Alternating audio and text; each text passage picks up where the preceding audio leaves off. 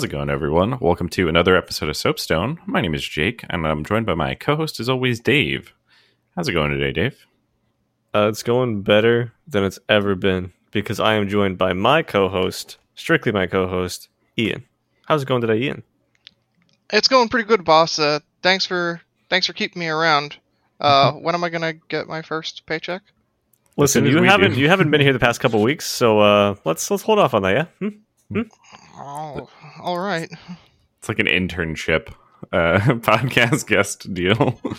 We're here for the experience, right? Like you'll grow into a full podcasting position. yeah, yeah. point. Eventually, you'll get there. Well, he told me that you know I would get my first paycheck when he got his coffee, but thanks to COVID, it has just it's been in the mail. Mm-hmm. I've That's not- received some grounds. I Milk's on don't know what to do with this. It might have just been ground. It might have just been dirt. I don't know. I was thinking of a joke payoff, um, but I don't have the setup for the rest of the joke. But it was going to come off of what you just said. It was going to be grounds for divorce. That was that was the payoff. Uh, there's just no connection there. You know, we joke about sending Dave like dirt and coffee grounds, but haven't someone in our group just sent Dave a potato in the mail? Yeah, Like, hasn't this been done? Gennaro, friend of the podcast, mailed me a potato uh, because he found out he could, and he's like, "Mm, "Yeah, you can just put stamps on that motherfucker." Apparently, So now, of course, what other root vegetables can be sent via mail? I think there's a list. As long as it's not like going to go bad immediately in the mail, you can ship a quite a number of things. there has to be just a website dedicated. Like to- coconuts are good; they're not going to Yeah. just rot. What about watermelons? See, I feel watermelon could be too much because in case of catastrophic failure, like there goes all of the mail Yeah, but- alongside this watermelon. But that's the thing. That's the postal system's problem. Like, if they would have not broken it in the first place, I feel like this is indictment against all uh, courier services and the safety in which they keep our packages. Like, here, I don't care about this watermelon. I'm going to ship it to and fro, but, you know, you better straighten up and not drop my package, or else it's your problem now, not mine. So, I feel- I mean, like, would you risk that and order a watermelon and a PS5, assuming that they were coming in like the same carrier? Right. They'll open that's the combined packages. They're just like, I throw the watermelon in there.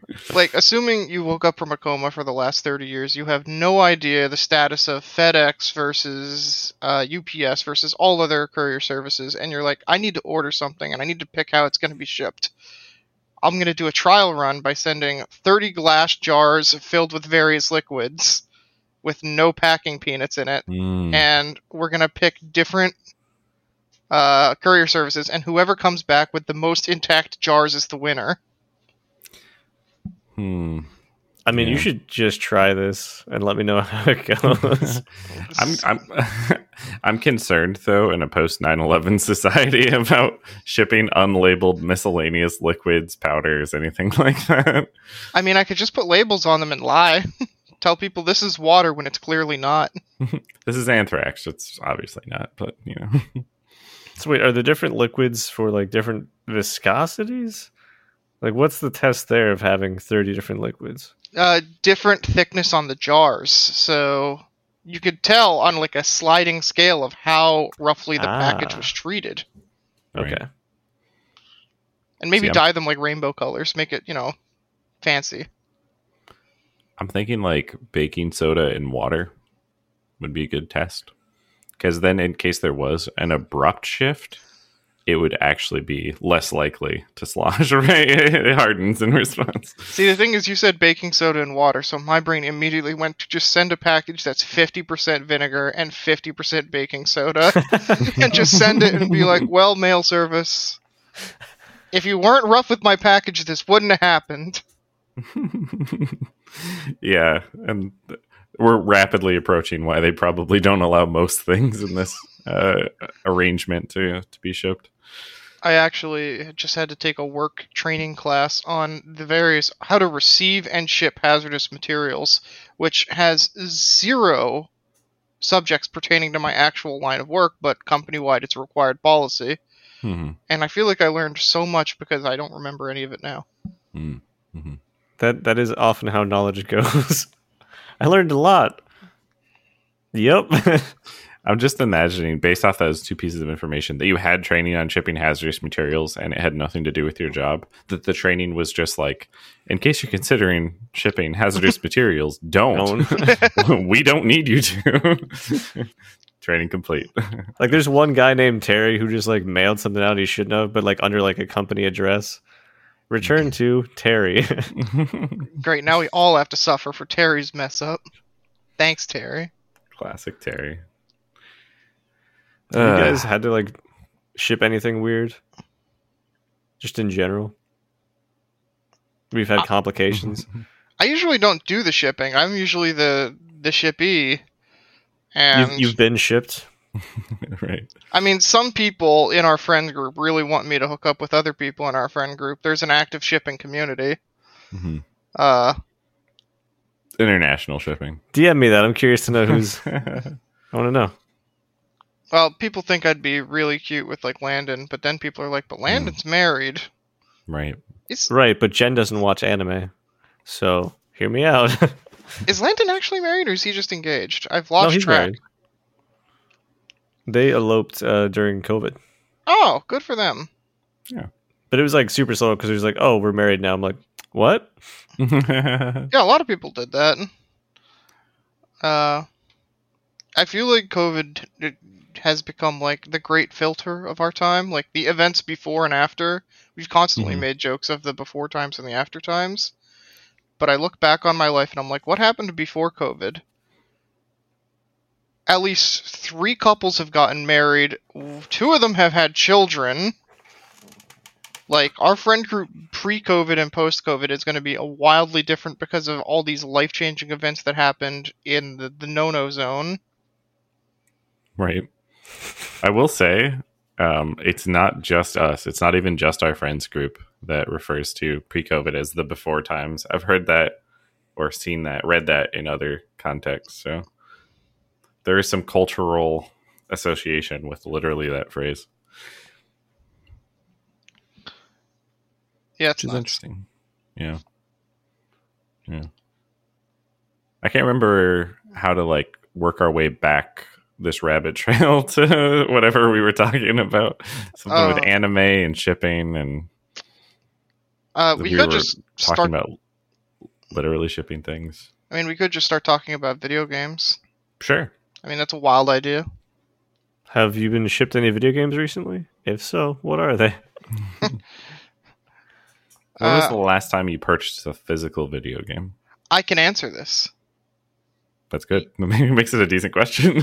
Yesterday, oh, I picked up a physical copy of Metroid Dread because Nintendo games don't lose value. that's true.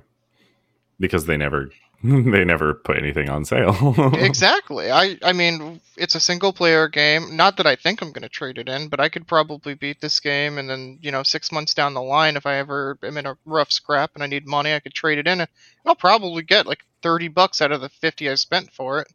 That's Yeah. true. I also like if I pick up a game that somebody else might want to play down the line. If I've already beaten it and it's just going to sh- sit on the shelf for like two years, I can just be like, "Hey, borrow this. Check it out." And Yeah. vice versa, somebody could like let me borrow something too. Yeah, I think I'm really big on on physical copies of console games. hmm I think the concept of a physical copy on a PC game is ludicrous at this point, but for console games, I'm especially like the Switch, I'm always big on the actual thing. Yeah. Particularly, there's there's so many factors that go into it, like smaller hard drive size on consoles, so you might not want to full install. Um, most PCs don't even have you know DVD drives anymore, so how are you gonna share it? Uh, there's a lot. Back in the day, we used to have like a kind of like ch- shelf tray for like CD cases, where you could fit two Jewel CD cases in Hmm. for your different like PC games and PC software, and that was kind of like your library right under the monitor, Yeah, I'll have to as like run a out. monitor stand. I'll have to run out and pick up some of those. Uh, do you know what was a great disappointment with my new physical game purchase though? Hmm. Pick it up, you take the plastic off, you open it up, and there's no manual inside. I miss manuals. Mm-hmm. It's because it's it's just a plastic case now with the little game card in it. Uh, I will say that the case was reversible, um, and it had like a like a big you know menacing Samus illustration on the other side instead of the whole cover art. So that was nifty. Yeah, But I miss I miss manuals and just Mhm. all the the pictures and illustrations inside them. I think that those are like like collectors editions of games. Uh, physical collectors editions make way more sense than digital collectors editions. The digital collectors editions barely ever matter. Like you get, hey, here's an extra skin that's going to be released at some Mhm. point, anyways. But like I remember Fallout Three, I had like a literal lunchbox, like, and there was a bobblehead in there, and I think there was a map, and like all this really cool stuff that I loved. You know. What Dave, what was the coolest physical edition of a game you've ever gotten? Like, It's got to be like Diablo 2 Battle Chest is the only one that jumps to memory. Hmm. But again, it was mainly because like that big honking manual, and it had lots of like monster art in the back, and then it had all the details for like the abilities and everything. So it was like a nice little codex for me.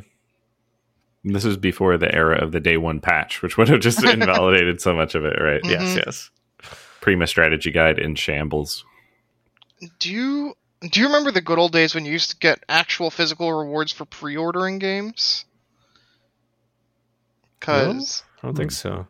I I used to have because we're talking about Metroid. It got me thinking. I used to have an honest to god shirt that I got from GameStop for pre-ordering the original Metroid Prime. It was like this ugly ass olive shirt, but it had like a trucker patch on it that said Samus, and I wore it to death. Like it was it was stolen from me and thrown away because of how raggedy it was. I like that their old style marketing is like, what do we do with all these green shirts? Fuck. Uh, I don't know. Slap Samus on it, ship it out, give it as like a pre-order bonus. They're like genius, and then Ian loved it to death. there was some kid in you know bumblefuck USA who's like, I am so excited for my shirt. Uh, but I think the the coolest like pre-order bonus or not pre-order like uh like physical edition I've ever gotten is I fell for Todd Howard's marketing, and I Mm. bought the Fallout 4 Vault Boy edition. that had the Pip Boy and The, yes, I got the Pip Boy and the big case and the map, a bunch of posters. Mhm. But I, And I do I miss the physical stuff.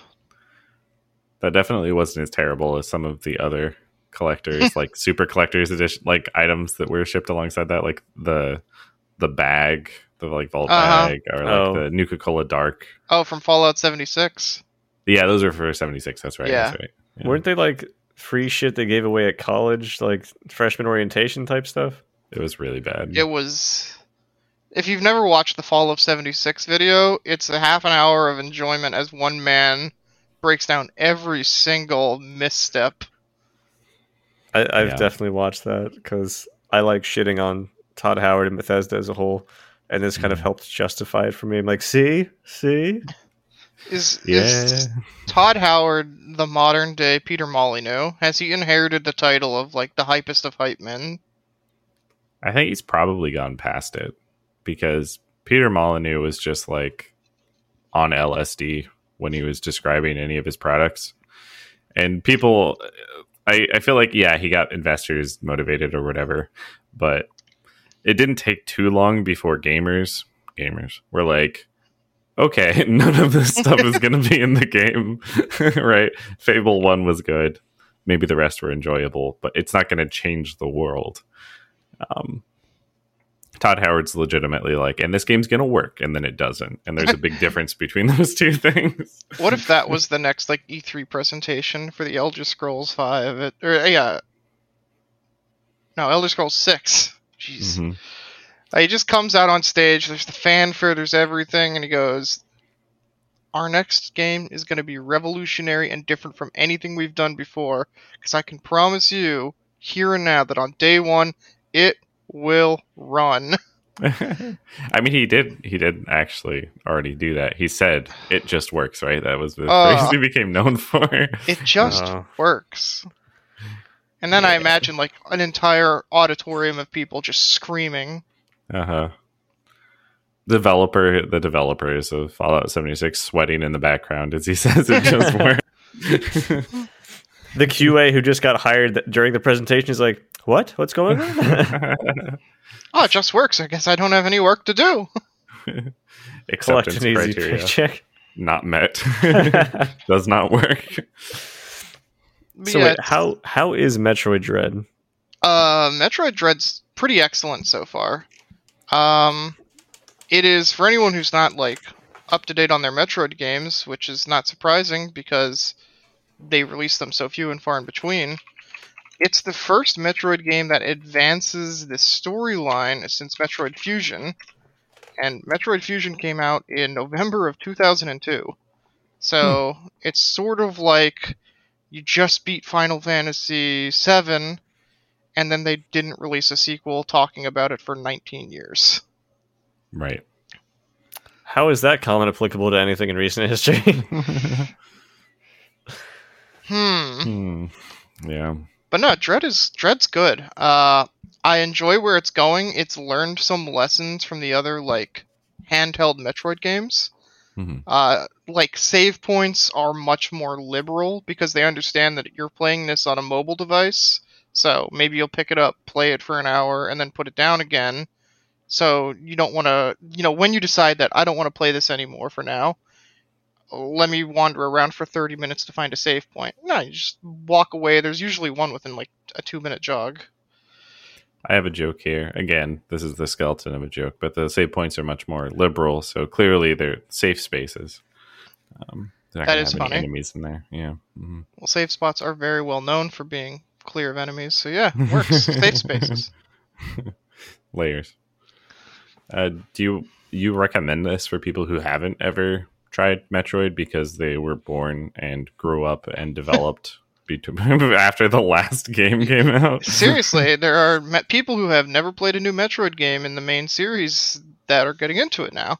Um, I, I've never played any of them for the record. also, have not played any of them. really, Really? um, it's an okay starting point to the series. Uh, it has a really good recap at the beginning. It basically goes over. I, you figured that there are five main games in the Metroid series so far. This being Metroid Five, and the first two of them were on the Nintendo Entertainment System and the original Game Boy. So you can understand that there wasn't a whole lot of environmental storytelling going on in those eight bits. Yeah. Um, so really, the only story story comes about in the Super Nintendo, the Game Boy Advance one, and the Switch one. Um, so there's not a whole lot of backstory to go over in these. It just kind of picks up, tells you what you need to do, and gets going. Did GameCube not advance the story? The um, the Prime series. The Prime series was sort of its own spin off thing. I think chronologically, Metroid Prime happens after Metroid 1 or 2. After Metroid 2, but before Metroid. Super Metroid. Right. uh, Metroid 3.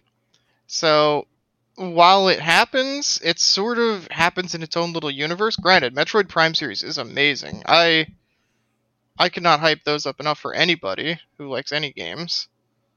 Those are the ones I'm personally most interested in because I don't usually play platformers. I don't like them that much. Hollow Knight's a massive exception. I love that game to death. mhm. But like, I saw Metroid Prime back then when I was a kid, and I was like, "This looks really cool." And now I still kind of look at it. And I'm like, "This looks really cool," but I know that it will have aged significantly for a first-person perspective game.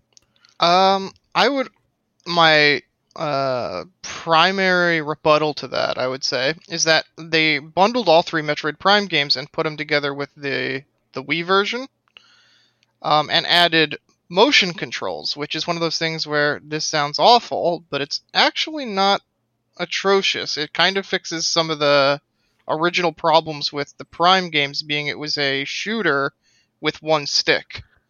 Right. Um, yeah. Any type of shooter on GameCube felt a little bit sus because it I don't know, it handled like shit. Yeah. Well, I'll say tell- that at least they didn't often ask you in the heat of the moment to aim up or down. I know that game had a lot of lock on, right? You're like, all right, Yeah. this, lock on. I'll tell you what, when it comes out for Switch with either a re release or a remaster, I will pick it up. I mean, Because they're putting Nintendo. everything on Switch. Yeah. It's Nintendo, it will happen. If Nintendo finally manages to like do what I've begging been begging them for years to do, give us an online store with an online account that's unified across all your consoles. The Nintendo account, everyone else has one. And if I buy Super Metroid on it, and then the next console comes out, just let me download Super Metroid to that console and play it. Mhm. Like I think I've purchased Ocarina of Time on no less than five Nintendo consoles at this point. So obviously they're getting their money's worth out of me. Yeah. And that's why they're not going to change that policy. I, I recognize this. But it is getting old, he said, pulling out his wallet for the next Ocarina of Time re-release. yeah, that was actually really funny because they they both re released it and they remastered it. Mhm. Uh, we we were talking in the last talk cast. I can't remember if we covered the item or not, but they do have Nintendo has an online expansion pack membership, which includes games such as Super Mario 64, Ocarina of Time, Mario Kart 64, Star Fox, Yoshi Story, Streets of Rage, Ecco, bunch of stuff from their catalog and Sega's because Mhm. Nintendo ate Sega. We did cover it because I remember making a joke about that. Yeah.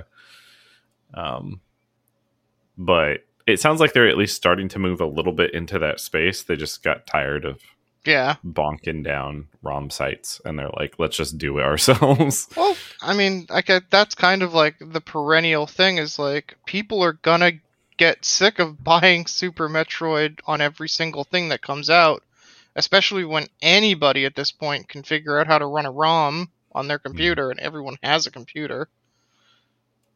Read Yeah. only Mario. That's what that stands for. He's so cool. And It's, we're uh, back. it's kind of nice in a way how like communities will like do these things like independently like oh we're doing mods oh we made a rom of this so we can play older games that's basically the community saying this is what we want Yeah. and then nintendo could say like oh we can do that and then They once it usually don't. becomes official do you know how hard it is for people to say like i'm gonna go do this thing when i can just click one button pay money and it's done hmm yeah. okay let me just opt into the online store okay now i have access to these games cool Well, that's How do- like. Oh, you can go ahead. Uh, I was gonna say there was a. So I, I mentioned we're talking about Metroid and it's on the brain, uh, the mother brain. Hmm. Uh, Metroid 2 is The Return of Samus, and it was released on the original Game Boy, and it is not good. So a lot of people spent a lot of time and effort on another Metroid 2 remaster, AM2R.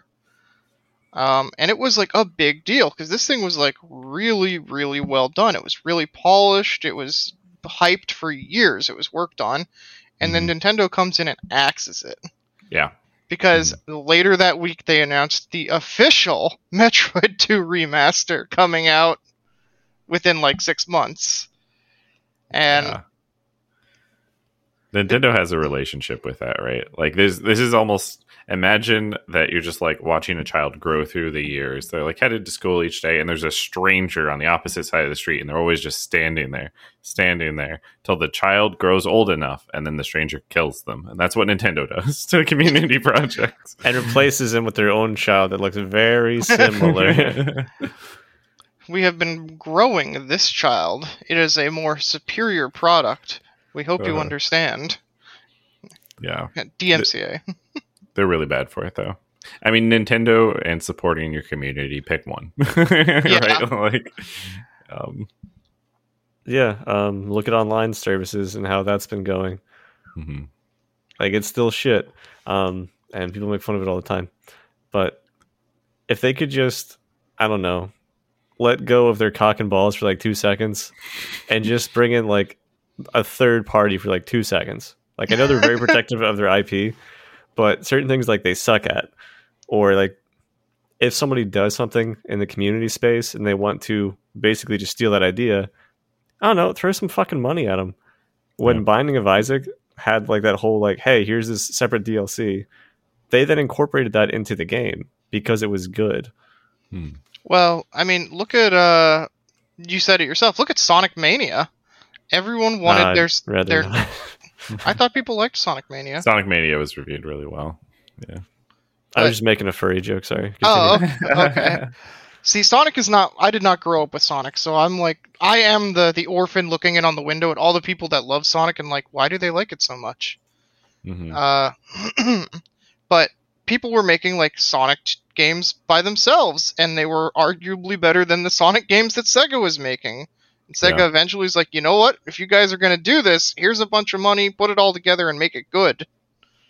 Yeah, they basically it was made by fanatics who cared so much about the series that they actually Yeah. did a really good job with it, um, and kept it at heart.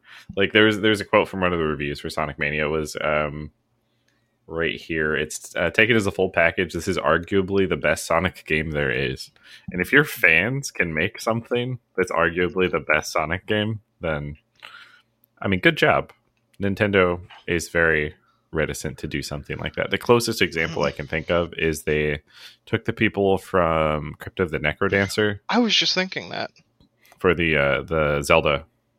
Uh, I can't even remember the name of it. Cadence of Hyrule, That's Cadence it, yeah. of Hyrule. because Yeah. it's a bad pun. hmm Uh, no, Nintendo has a slight history of like letting other people handle their their intellectual property, and like sometimes it turns out great. Rare Rareware did the Donkey Kong Country games and are arguably some of the best Donkey Kong games. hmm Um, and Retro Studios did Metroid Prime. Uh, but then sometimes they have, you know, missteps, like when they gave Metroid to Team Ninja, and then we released Other M, and then nobody liked it. Yeah. And then they didn't make another Metroid game for eight years. Nobody likes Team Ninja though. I, yeah, I was gonna say Team Ninja can fuck off. I, I I, don't like their style of games. Nioh being my most recent Nioh and. Ninja Gaiden are their two big things. I was gonna I say I like played how it plays. Ninja Gaiden and I liked Ninja Gaiden, but I can't think of anything else they did that I like. Marvel Ultimate Alliance, the Black or three, the Black Order. there, there, there you go. Ah, a classic. Yes. Oh, Dead or Alive, Extreme Beach Volleyball. Oh, actually, a classic. I mean, I I was joking that after uh, Metroid Other M, of course Nintendo wouldn't let them touch anything else, but no, N- Nintendo gave them Legend of Zelda with Hyrule Warriors in 2014. Yeah. I heard I- that actually did okay. Hyrule Warriors is seven years old. I could have sworn they are still releasing stuff for Hyrule Warriors, Maybe. or did they make another one? It That's didn't what I'm thinking review of. super hot on Metacritic. It's a 78, which is low for a Nintendo game. But I mean, to be fair, it is a Warriors type game, so I don't know what you want. Not that. I don't know. It's But all yeah. very, very hack and slash. But I feel like if you like the IP, like I was curious about the Gundam version they had. Hmm. Like they had a Gundam Dynasty Warriors. I played the demo for it at a Yeah. GameStop once, and it was astoundingly fun. I just sometimes I like mechs. That's it. Let me sell you on Lancer RPG. I'm not going to. that's, that's the end of that. uh, no, you uh, trust me. I I've been already romanced by Jake about the Lancer tabletop role playing game because we were in the back of a limo going to a bachelor party, and he turns to me and goes, "Let me sell you on the Lancer RPG." and he probably picked the only person in that limo that was honestly excited about this. I'm glad you guys sat together on the opposite end. Uh, No, I've got too much going on to run with it, but someday check it out. it sounds take- cool. If you picked up the uh, bundle for racial injustice from itch.io, it's in there. So read up on it. It's good stuff. Uh, other stuff going on. Bunch of things have happened. We've been playing some games. Yeah, what Might have give you, Metroid a shot at some point. Yeah, what have you been playing, Dave? I generally speaking, I know what Jake's playing at any given time for some reason or another, but Yeah, he's constantly posting about on Facebook and Instagram, and you're like, dude, shut up. Um, yeah. Most recently for me, I mean, like Dota 2 is still like a, sta a standby. Touched Minecraft again. Uh, most recently, probably Deltarune Chapter 2 would be a big highlight. And I can't talk about it yet due to NDA reasons. Um, but I really did enjoy it. Uh, it literally came out of the blue, which was Yeah, no Dave's allowed. yeah. Toby Fox Twitter post. Dave, don't talk about my game. Uh, as someone who's not really big into the Toby Fox verse or Undertale or Deltarunes, weren't I? I saw someone talk about it the other day. Wasn't Deltarune Chapter One and Two both released for free? Yes. How does this man make his money? So we we talk about this all the time. Well, we do think like Undertale, he did make money from it, obviously. Um, but other things like it has to be licensing and merch because Mhm. he's just like dropping it hot with nothing. But they put it on the Switch, so like Switch Yeah. had to give them money to do so. Is that how it works? I thought it worked the other way around. Here's my game. Please put it on your console. Here's my money. I mean, that would work. That would be the case if it wasn't free or if there was any sort of like payment coming back. But I imagine this was probably a. I don't even know if anyone received money in this. I bet Toby Fox was like, hey, uh, I had a Switch development kit. and you want to put my free game up there? And they're like, yeah. Maybe, but I mean, like there Like, must have been know. something they did for Undertale and like putting Sans as a Mii fighter.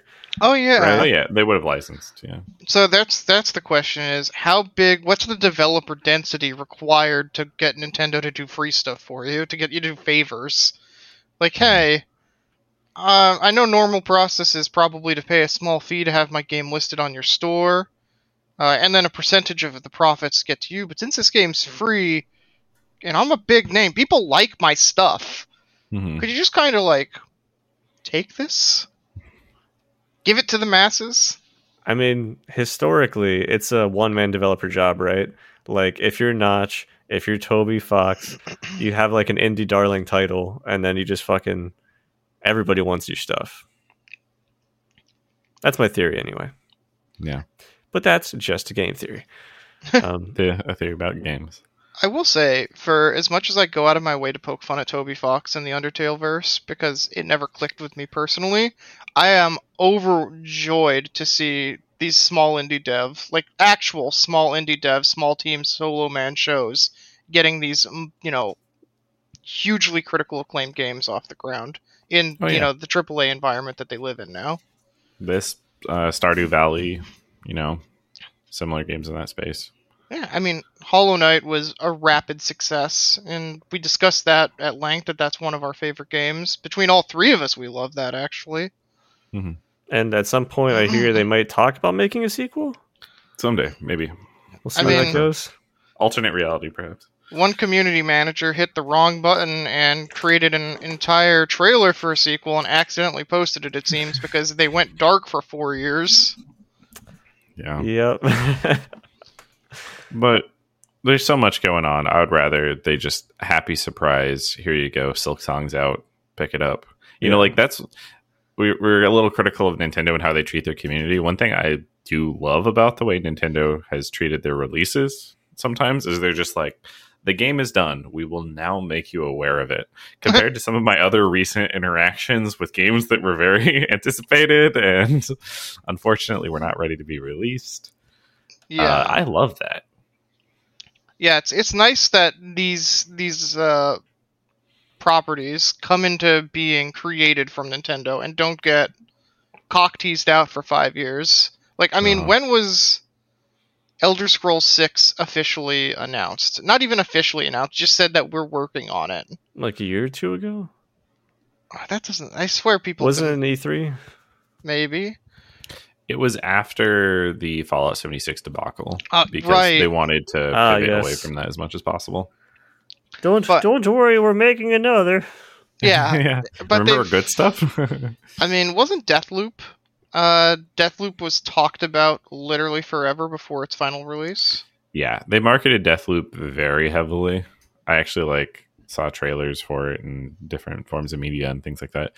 Part of it was because, um, and if you look at the documentary, uh, the Noclip documentary, uh, documentary for Prey, um, they under marketed that a ton, and it did not perform well.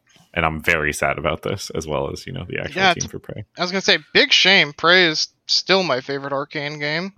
hmm To be fair though, like Deathloop they actually had good stuff for Deathloop. It wasn't like a shitty blanket tease of like, what's this game gonna be? Each time they're like, here's what the game's going to be. And they had installments of here's like other mechanics and things you can expect. And they gave you like a good idea.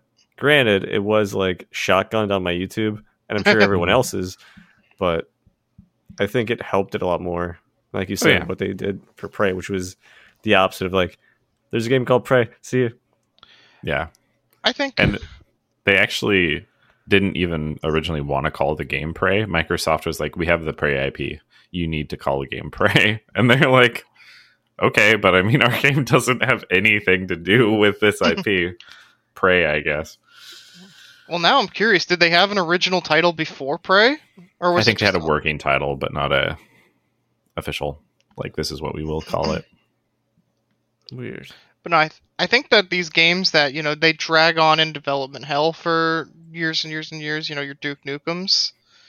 it's they either. Uh, I'm gonna say it. and I'm gonna wound Jake terribly, but Bloodlines 2 Mhm. has officially entered the is it vaporware yet Right. question because they talked about it a whole bunch, then fired everyone who worked on it, yeah. and then they said, "But don't worry, here's a demo," and the demo was like middling, Middling, reviews, Yeah. Mhm. and then It it was just goes silent, like a Russian submarine. It just starts running Mhm. dark, and no one's heard about it. We don't know if they're alive. We don't know if they're going to come up. It's Right. just gone. We just hear Sean Connery on the comm, and that's about all we have to find the submarine. That's a hunt for Red October. I was gonna say deep cut. I was gonna say I really would like to see a game with Sean Connery voicing in it, but then I remembered that Sean Connery died last year, and now I'm sad. Yeah. So he's no longer in the friend group, unfortunately. Um, Yeah, rest in peace, Sean. You have to survive to be a friend of the show. Yeah, That's really, yeah. no. I didn't feel think that's- of- uh, The the Soapstone podcast friend group is very much its own battle royale game. You might, Yes. you might have thought that those were going out of style, but no, we've brought it back. yeah. Uh, although to tie two ideas together that we were just talking about, battle royale games and vampire. Why in the world did they make a battle royale vampire game? Yeah. I mean, I didn't hate it in our little our little playthrough of it, but it also I was getting the same gameplay enjoyment from it that I got from like any battle royale that I've played, which is like peaks of interest and then like valleys of sadness. um, I think that's every multiplayer game for me. Competitive multiplayer game. mhm. I feel like Apex is like the only one I have played, but also the best one I've played so far. Yeah. and that for me is still kind of, eh. I'm not Right. huge into first person shooters, Yeah. so They at least did like the vampire one, like it is a third person. There's melee options and other stuff, powers. Mhm. It could it could develop to be something you know a little bit better, but I don't think anyone who is a fan of the vampire World of Darkness IP was like battle royale game top of my mm. wish list. So you're trying to say that the Venn diagram of people that are into the world of darkness and the people that are into battle royale games, not a whole lot of overlap. Probably not. Probably not. The same But could maybe. probably be said of people in the Teletubbies fandom and people who follow Dark Horse comics. Hmm So we're talking about, you know, unlikely combinations here. Uh, to steer us back into the video game direction, a Sma- Super Smash Brothers style game, but with Nickelodeon characters. Oh yeah, yeah, yeah. That came out this week, and I haven't looked anything up because I'm astounded. I'm still in shock that it exists. All of the Smash YouTubers, or not all of them, but All some of of, the ones. No, no, no, yeah, pretty much of all of them. All of them. All of Every them. single one, hundred percent, uh, have been playing the game. Yeah, So- I mean, it makes sense for like a it's the hype new thing. My my money is on. I mean, me being a pessimist by nature, I think it's going to be more of a flash in the pan. Yeah. where it's Mhm. like the novelty of oh shit, we can essentially do Smash as Nickelodeon characters, but I don't think it's going to stick around so much. But like they are already having like some tournaments for it because of how close it is to Smash. I'm So- looking at you, uh, PlayStation Battle All Stars, flash in the pan. I mean, this one's basically their. It might not be their. It probably is their Smash Bros. 64 release equivalent, right? Like the game is slow, it's floaty. Um, a lot of those hits don't look particularly good. You know, that's that's one of the that's one of the big things like in fighting games is the faster it feels with like more weight to how things connect. Usually that comes later in the lifespan of the IP. Otherwise, it's just like disjointed hitboxes and a bunch of nonsense. like if you look at that, compare what Smash gameplay looks like to the Nickelodeon game, hmm and Nickelodeon looks really slow and much more approachable.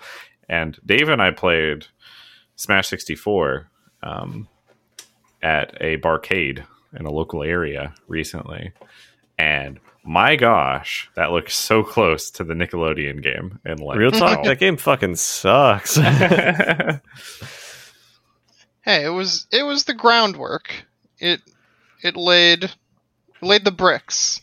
hmm It was very easy to see the characters also on character select because we had like six. Because there was like eight of them, I think, tops. Yeah, it was a 10, two secrets, uh, it's two challengers on either side. Oh, yeah, yeah. those were the days, though. but yeah, I it's it's cool that like it exists in general. Like in the same way with like Rivals of Aether, it's cool to see other things come out of that platform fighter area. Mhm. So like maybe Yeah. somebody will actually really like the style of Nickelodeon and how it plays. Cool, awesome, do it. Um, but I've become so accustomed to like four years of playing Smash Brothers Ultimate to where like that has become my main metric for it. Yeah. And anything that's outside of that, it's a lot harder for me to pick up on. They just need like they need to take all of the lessons that they'll learn from this release, the Nickelodeon game. This is kind of a positive projection that there would Mhm. be a series of these games and Mhm. that it would develop in like a fighting direction. Um, but take all those lessons, improve on them, release a new game. Um, Well, I mean, cleans up. Cartoon. Network will have their own, obviously, at some point. Oh, Johnny Bravo, Ed, Edd n Eddy. I mean, Cartoon Network, particularly if they went for like Toonami, could mhm. actually be pretty cool. I was actually gonna I'm make from the joke. Let's go. If we do Cartoon Network, when do we get the anime crossover fighting game? And then I realized that Jump All Stars is literally a thing. It happened, and we have to move on with our lives. Also, every D- DBZ game, Melty Blood, came out like last month on Steam. Um, there's a lot of anime fighting games. BlazBlue, all of it. Guilty Gear Strive. Guilty Gear, yeah. I, I love the style of a lot of those games, but bro, I can't do 2D fighters for shit. I'm so bad at them. the last time I ever tried to be good at a fighting game was in the Xbox 360 generation with Marvel vs. Capcom 3. Hmm. Um, Eubank and I spent a lot of time trying to get good, and the problem is that he is much better at that game than I am. Not like slightly better in that we have a decent win loss ratio going on, better in the sense that unless I ultimately cheese him on a bad day, hmm he's gonna win seventy to eighty percent of our, our fights. Yeah. And over time, we both lost interest because I get frustrated that I can never win, and he gets frustrated because he never loses. that is that is tough. I think it's it's important to have somewhere near um, equal skill levels, at least with some deviation, right? Like when Dave and I play Smash, like sometimes he dominates the whole night.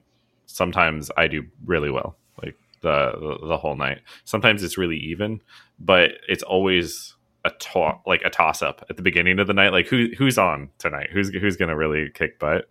Um, and it's not like I lose every single game and I've played for years, right? Like that would just be demoralizing. Yeah. And sometimes it, it feels like it's maybe just like a matchup thing. So like maybe one person's winning on a character. It's like, all right, you stay on that character. I'm gonna switch to somebody else, Mhm. and then like you bring it back, or you're like, all right, stop playing that character. I hate you. Um, but yeah, it's it's like when you have the game at home, and then you have a friend come over for a day, but you've been playing for like two months. Do you want to play that Mhm. game? Not really. it's not the same. But if you have like two people who have their own separate copies of Soul Calibur 3 and you play once in a while and then you meet up and play, that's nice. Yeah. Nah, that's like uh, my buddy Scotty constantly wants to play Magic the Gathering with me. He wants to play Commander, and he's like, "Let's play Commander. We'll invite some people over." And I'm like, "Okay, there's only two problems with that. One, we're both in our 30s, and there are no people anymore. It's just you and me. If right, we we, wanna- are in a post-apocalyptic society. if, if we want to find other people to play with us that work on our schedule, we have to have people drive from like half hour away, and we can't Join. ask them to do that. An expedition for survivors. And two, we each only have one commander deck, where my commander deck is black and blue, where all of the creatures are black and all the spells are blue, Mhm. and you have a commander deck where your commander has protection from black. and then the game is no longer fun because I can't block anything you do, and I lose every time because of it. Mhm. And he's like, "Well, I'll make a different one." I'm like, "Well, don't coddle me. right. Don't patronize me. I want to. I want to be a Mega Man. I want to do it myself." And I Yeah, haven't you- played Magic in years. That's why digital is good though. Things like Arena, where you can just be like, I'll just spin up. This is, I mean, this is. I tried to get a little bit into Magic, and the physical aspect, despite it being cool from a collection standpoint, was one of the major limitations for me getting into it. Was like, I can't just be like, that's a cool card. I'm gonna like adopt it into my deck. I unpack this, awesome. Let's throw it in. It was all more effort than digital space, where it's like, let's make a skeleton red deck go. You know. Um, Just saying, um, MTGA is free. I'm usually doing like daily quests to like get some free packs, um, and I'll play with like a couple of friends here and there. Yeah. so that's nice for me because like I don't have Magic anymore physically outside of one Commander deck that's in the closet for. If anybody's like, "Hey, we should play Commander," I'm like, "All right," and then I slap it down, and then I ruin Yeah. somebody's day. Uh, If- but beyond that, asks, do you have any gay decks? You're like, yeah, I've got one. It's in the closet. Let's, let's get that out there. And then he slaps it down and he ruins somebody's day. it's exactly. Mhm. Uh, I I liked MTGA, um, but I liked it when I was in the beta with your, you know, like the early access, whatever, the first release, with everyone else who was in the first release, and we were all new, and we all had starter decks, and we were all just putting things together in the beginning. I tried to get back into it like six months ago, and unfortunately, due to the nature of Magic, all of my old decks have been cycled out. They're no longer in standard Mm-hmm. so it's like okay here's some starter decks to play in standard and i'm getting dumpstered by people that have built proper decks Right. and then it's like all right fine i'll open myself up to like the legacy you know what i can't remember what's the expanded Historic. Historic i'll open myself up to historic and play my old decks no because now we're hyper specialized historic decks with the Yeah. best cards of 10 generations Mhm. and i feel like i'm getting my back broken either way and it wasn't long before i lost interest again Yeah, that was the same issue I had with Hearthstone when they introduced um, Wild format. They're just like, hey, we're going to start rotating our sets, and you can still play your Wild decks if you want, but understand that broken things happen in Wild, and we're not going to balance it. They were pretty consistent with that. Um, only very rarely did they balance anything involving wild uh, cards. So it was kind of a pain. Anytime I left the game, came back to it, I have no up to date decks. Now, anytime that you see me playing Hearthstone in Discord, I'm not playing against people. I'm just doing the single player um, campaigns and things. Because I like how you answered a question that I was never going to ask, but did have in the back of my head for two days ago. Um, yeah, because I played it not that long ago, and they still do this thing where they're like, "Hey, let's release um, like single player PVE modes with like really broken aspects." It, it's played more like a um a roguelike style, get a broken deck um, approach. And also powers that would never work in like a player versus actual player. yeah, PvP. Yeah. Like one of the one of the things you can play as is a person who their hero power is you rewind time to the beginning of your turn and you can just redo RNG on any cards. Oh, And that would be very bad in PvP. um, speaking of card games though, and roguelikes and atmospheric stuff, I I know Jake saw some Inscryption stuff. yeah. mhm. Uh, Dave, did you see anything about that game? Yeah, I watched the trailer and then I played like five minutes of the demo. Hmm. I'm excited to see where it goes. It's very weird, and usually weird stuff develops into cool stuff later on. Or at Yeah. least I've been telling myself that since high school. the demo I'm gonna also let that has, one like, sit.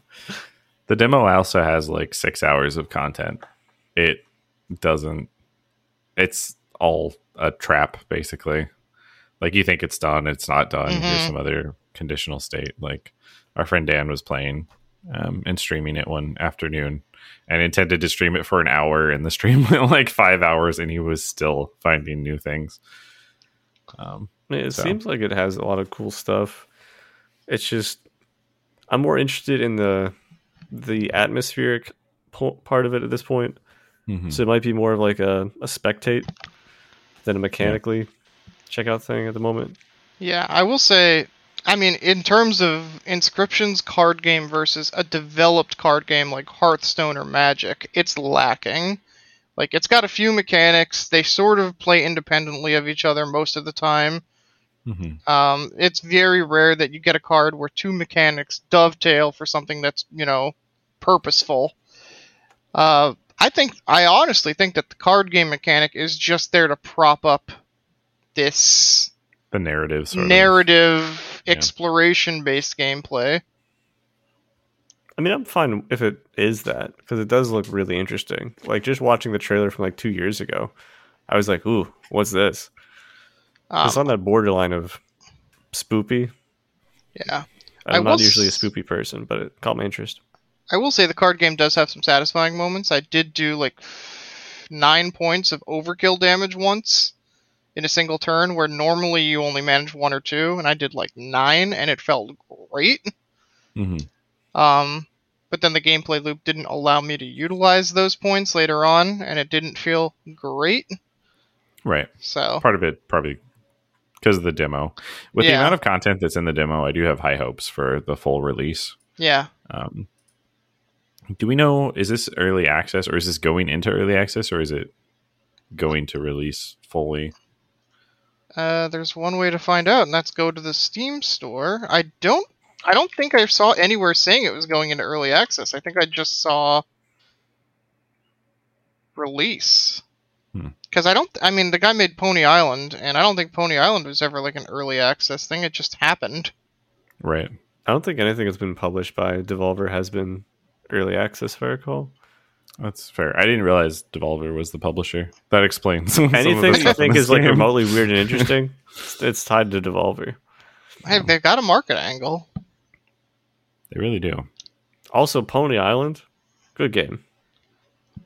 I didn't play it. I'm just tangentially aware of it.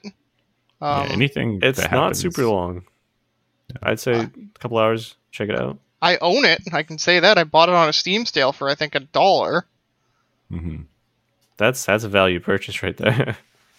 Yeah, any of the games in the My Little Pony universe are usually pretty good. So our little pony, Jake. Ah, right, right, yeah. Ever No since the divorce, they just argue like this. we can't, we can't. Uh, right, uh, grounds for divorce. Um, And we go back to the beginning. yep. that would be a great time to end the episode, but I'm not gonna because I'm enjoying talking to you guys. Well, we were talking about maybe making this an episode devoted to loop games, and here we are looping towards the end of the discussion, which is creepy. That's true. All things are cyclical. We've Except for bicycles. Anyway. I was going to say squares. Hmm. Uh, all right. Do we care about any of this news? Maybe I'm Not excited that, for not Back that. for Blood. Back 4 Blood. It's coming out. I've It been is. waiting. It's also released, Well, but it's also not. if you released. paid extra money, Yes. you can access the game now, and you probably have some extra bonus rewards. Yeah. If you just got the game normally, uh, it'll be available on the 12th. Yeah. This one confused me slightly because um, this was cited as grounds for canceling D and D on Friday, and I was like, but it's not even coming out yet. But technically, yes, for people who have the deluxe edition, it came out. Hot take: I hate this. I don't think you should provide some people access to your game if they spend more money on a deluxe edition. You shouldn't give it to them early. That's my hot take. I agree with it. It's just kind of shitty. It doesn't feel good. It's Uh, also lame, right? Like, what if your friend group, half of them get the deluxe edition, half of them don't, and then everybody else starts their gear is crappier, they don't Uh-huh. have as many cards. Uh, the other people have already started optimizing their strats. Like, there's a reason it feels bad to come back after like time off or something like that, or like a work trip. mhm. A big game came out and you missed all of the. You missed the train. exactly. You missed the train. I mean, I so probably one of the most fun multiplayer experience I've ever had with my group of friends, and I think you might have been there too, Jake. Mhm. Um, when we played Rust for the first time, were you part of that? I I, believe so. I I, think remember- I was a weaponsmith. I, I- literally had a route for collecting weapons. See, I remember Dave specifically because Dave was like my umbilical cord into this new world because I drop in in the wilderness and the group of people's like, yeah, just send Dave to go get him, and then we wandered lost in the desert for forty years. Uh-huh. but eventually we found our way and the only reason it was fun for me was because i got to a start with everybody about only like two hours after everyone else started like Yeah. if you guys were thoroughly into the game and then you're like ian come play this with us and you guys are walking around with m80s and i've got like a stick i've got a hatchet with a stone blade attached to it that's not Mhm. fun Yeah, you're either like starting so far behind, or you get everything kind of just like thrust upon you at once. Like, hey, Uplifted. you have right? like the 20 hour gear now, and you're like, okay, well, I didn't really have that experience and progression to get there and appreciate it. I wasn't banging rocks with people. I wasn't hunting deer. I wasn't fending off random people who had guns and we didn't know where they were, type thing. It's just you're missing out on the experience. people criticized me when I brought this term up earlier, but I did look it up. It's an actual thing. Twinking can be detrimental to the multiplayer experience. i don't know what that that phrase means I So know it what means that phrase multiple means, but I'm not going to explain it because I like the Ian's facial expression. Exactly, and that's how a lot of people get it when they um or respond. it's when they hear the basically people who are pro gamers who a lot of people take energy drinks or like sugar packets to like kind of increase the reaction time but it's actually just like slogging down multiple twinkies at once. Mm, okay, that's not right, but yeah. Um, why? What do you think it means? categorically it's if you start a new character and you give it all of your in-game gear. You just like throw money at it throw resources at it run with it. Um it's kind of similar to like what people would do soul level one invasions in dark souls right? Like oh okay. purposefully stay really low and get all this great stuff. Um but yeah it in multiplayer games this could be if you join your friend's game after they've already like borderlands great example of this. They're just like hey let's just throw a bunch of gear at you start you right here. Um It's not fun compared to Yeah. playing the game as it was originally intended. Here, come join our party. You just hang in the back while we kill everything, and we're gonna power level you up to level twenty, and then give you some gear, and then you can kind of participate. Mm-hmm. And Yeah, there's a time and a place. Because like there are times where I just want to skip through some of like the early level bullshit and get to something. Um, so I don't always knock that part of it, but if you want the experience and it's just gone, that sucks. Yeah. We actually had a dis- Dave and I were having this discussion not that long ago when uh, we had a group of people that were playing Astroneer. They started like a little bit later, and we had already started the tech tree. We'd already started our own individual goals. We were making our expansion and our base, and Dave didn't know all the mechanics of the game yet. And rather than having been part of that initial wave when we were figuring stuff out, we were just like, oh, do the tutorial. He wasn't feeling it at the time and he quit which is a perfectly valid response, actually, right? Like, if you feel that you're already behind the wave of enjoyment, then it takes effort to catch up and it's not always worth it. So, you know, in like a year or so, when we've forgotten more about Astroneer, we're gonna have to come back and play Astroneer, and Mhm. include Dave this time, because I have great memories with that game, and they have constantly been updating it since we played it. yeah. Um, I, I poke at the Steam page every now and then, and it's like, yeah, look at this is our new update came out last week, and I- I do get um where, where I'm not going to go too far into this, but I have been playing No Man's Sky recently, and a lot of the things I'm enjoying about it are very similar to Astroneer. I mean, I would check it out. Yeah. Mid That's Astroneer, not No Man's check it out. Yeah, it's good stuff. I was gonna say, uh, our buddy AJ was talking about he he tried to play No Man's Sky with you last night, and he just ran headlong into like every problem you can find to get enjoyment out of a new game. He did start on survival, which is like more difficult off the jump. Um, and the game tells you don't do that. like it's like play normal first, so you have an idea of how to actually get started. Because the hardest survival part of the game is right when you load into the first world. you have no basic needs taken care of. I think that might be what I did like a year and a half ago as well, because now that Mhm. that that sounds awfully familiar to why I stopped trying to play No Man's Sky. yeah. Yeah, those problems are easier to solve than they ever have been in the game's uh, life cycle. Um, there's basically two basic needs bar, two basic needs bars. There's environmental protection and life support, and if you get any money whatsoever, you can just buy like massive stacks of the resources that instantly fill those needs, and then it's just you don't have to worry about that anymore. So much like uh, real life, money tends to solve your problems. It does, yeah. Is it weird that Jake's doing better PR than uh, they ever did for No Man's Sky? Are you kidding me? The PR for No Man's Sky was great up until it released. right. It was great. well, I don't. for I a don't see different Jake game. sweating as he's saying these comments. So a little more, a little more backing behind it. I can't think of the name, the face behind No Man's Sky. Sean Murray. Sean Murray. hmm But Sean's also no longer in the friend group because of his because of his lies.